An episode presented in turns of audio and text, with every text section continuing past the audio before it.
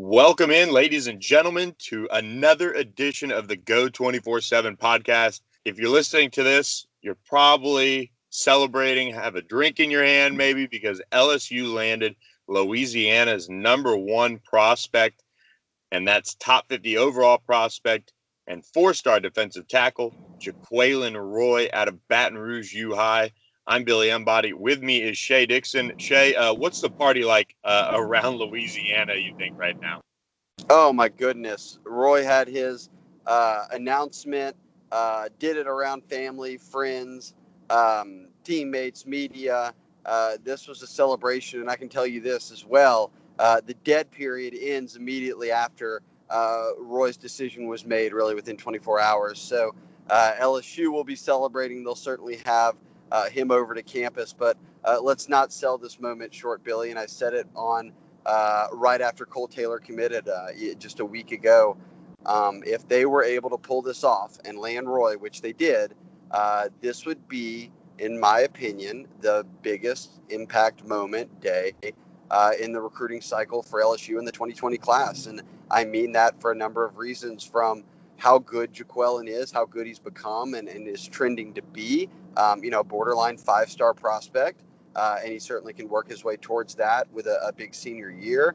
Uh, they were going up against Alabama. He plays on the defensive line. He's from Baton Rouge.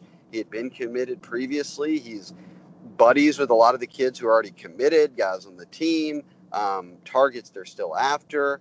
Uh, so for so many different reasons. And as I said, in my opinion, more so than anybody else could lay claim to, uh, this was LSU's most important recruit this cycle. That's just my opinion, but uh, there is a reason for LSU fans to be excited today. They've been wanting, Billy, how long have we been on the board? They've been saying, when is LSU going to go back to landing uh, consistently defensive linemen who can be that first, second, third round picks? Uh, and I think this class, they're doing exactly that. Yeah, and and like you said, don't sell this short, and we can't possibly do that because this is so huge for them to land Roy over Alabama. I mean, forget Texas A&M. They you feel like those they were always running third. This was an LSU Alabama battle.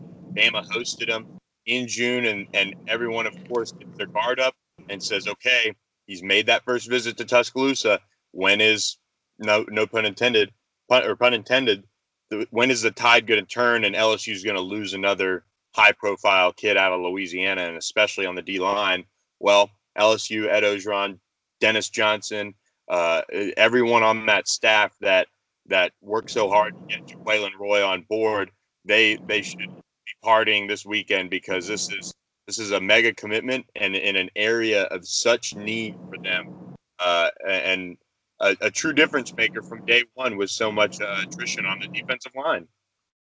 Yeah, absolutely. I do think he's going to be playing early. Um, and I do think a number of kids in this class have that opportunity uh, combined with their talent and with the reality that LSU is going to be losing a lot of guys on the D line. But um, let me say this, and, and, we we talk and debate on the board all the time with folks, um, and kind of share our opinions on on everything that involves LSU recruiting. And in a in, in a rightfully so way, Dennis Johnson caught some slack last cycle. Um, he was the D line coach, and he sort of um, we knew that you know look they had Apu Ika uh, in December. Um, Joseph Evans, who I think is probably one of the more underrated or uh, underappreciated kids in last year's class, who I think could be a difference maker for LSU on the D line. Uh, they had those guys, and they get Desmond Little as sort of an edge rusher at the end, but they missed on their big targets in you know not just Sopsher, but went after a bunch of Mississippi Mississippi defensive linemen who went elsewhere. And I think, and I can really appreciate how uh, Meatball and, and the staff turned around the cycle and they didn't go put all their eggs in Mississippi or Georgia or you know some of these states that are going to be very heavily recruited with kids who are going to lean a lot of different ways. Uh, they doubled down in Louisiana.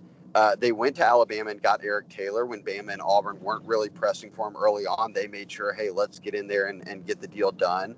Uh, they go to JUCO and, and get a guy like Ali Gaye, but um, I think you'd always circle back around, Billy, to they shut down Louisiana this cycle, and Jacobian Guillory is still out there, obviously, but Dennis Johnson's played a huge role. I mean, Jalen Lee, Dennis Johnson was a point man there, and he's an absolute difference maker as a four-star defensive lineman Patrick Jenkins, who might be one of the biggest surprises of the summer. Um, a guy who 24 7 did an about face on, knowing what he was as a 240, 50 pound junior last year to what he is now as a 280 pounder. Uh, and we saw him at LSU camp, meatball, and, and Ed Orgeron offered him on the spot. Uh, and then you sort of carry this momentum uh, through to a guy like Jaquelin Roy. And, and quite often, we've talked about tracking the visits. Remember when Sopsher went to the Bama Missouri game instead of LSU Georgia? Like that was telling that he could have driven 30 minutes down the road and watched the biggest game of the year for LSU at home. Um, and I know Bama was was one of those games as well, but they won this one. Uh, and he went to Bama for a throwaway game against one of the worst teams in the SEC. So when you look at the microscope with Roy, Meatball and Ed Orgeron, they had him on campus like every day in June, and he was just hanging out. And um, you know, I talked to a couple of people, Billy, who told me if Roy isn't choosing LSU, his whole life would change because right now he goes to school hypes up all the LSU stuff, leaves school, leaves workouts, and goes immediately to LSU and hangs out and watches them do their workouts and practice, and is banking on this idea that he would be part of that. And uh, if he's committed to Bama, he's sort of not doing any of that, or A and M, or wherever it is. So uh, I think a lot of signs were pointing us that this was LSU, and I think that's kudos to the coaching staff, but in particular. Uh, Ed Orgeron and Dennis Johnson, a guy who took a ton of slack last year and now has a really, really good D line class committed. Okay, picture this. It's Friday afternoon when a thought hits you. I can spend another weekend doing the same old whatever, or I can hop into my all new Hyundai Santa Fe and hit the road.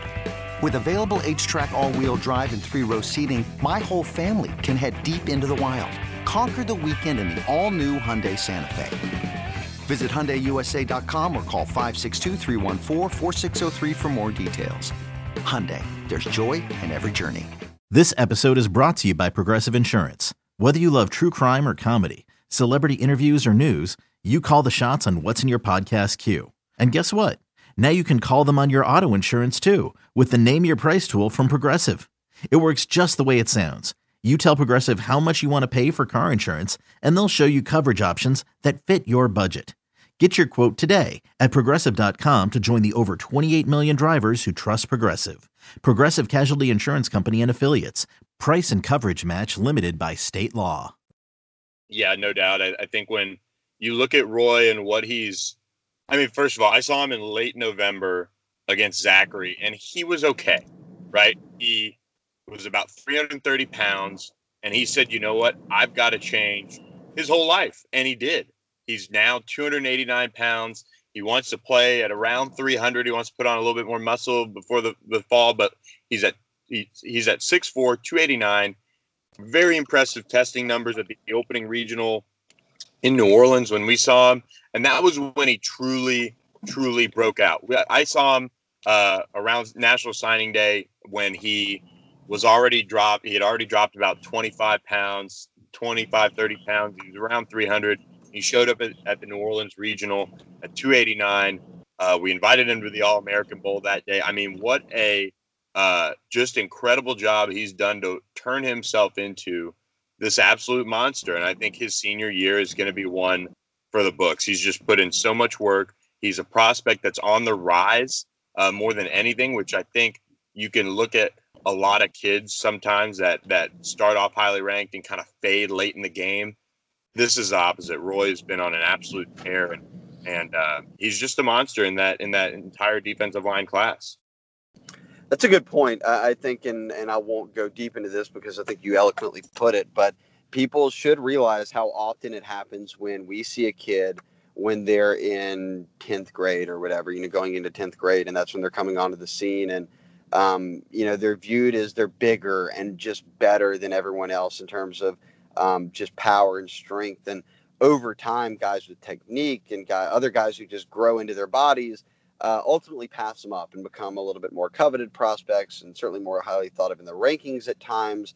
And Roy was the opposite of that. I mean, we saw, I could pull up a, an email from uh, the rankings team where we were discussing Louisiana, you and I and Gabe and Sonny and, and Barton and them. And a concern early in Roy's career was, well, he's just bigger than everyone. I, would like to see him um, lose some weight and become a, a better uh, technician of the game on the D line. And where he was a year ago to now is is light years difference, and that's why he's moved from okay, this is a definite four-star top 100 guy to look, this guy is in the conversation for um, a five-star. You know, he's one of the best defensive linemen in the country. So uh, kudos to him for that, and I, I think it was quite evident that uh, whatever he was doing was paying off because when you've got LSU and A and M and Bama and all these schools sort of doing, um, you know, buckling down uh, on their recruiting efforts for you uh, in the summer months before your senior year, uh, you're typically pretty talented.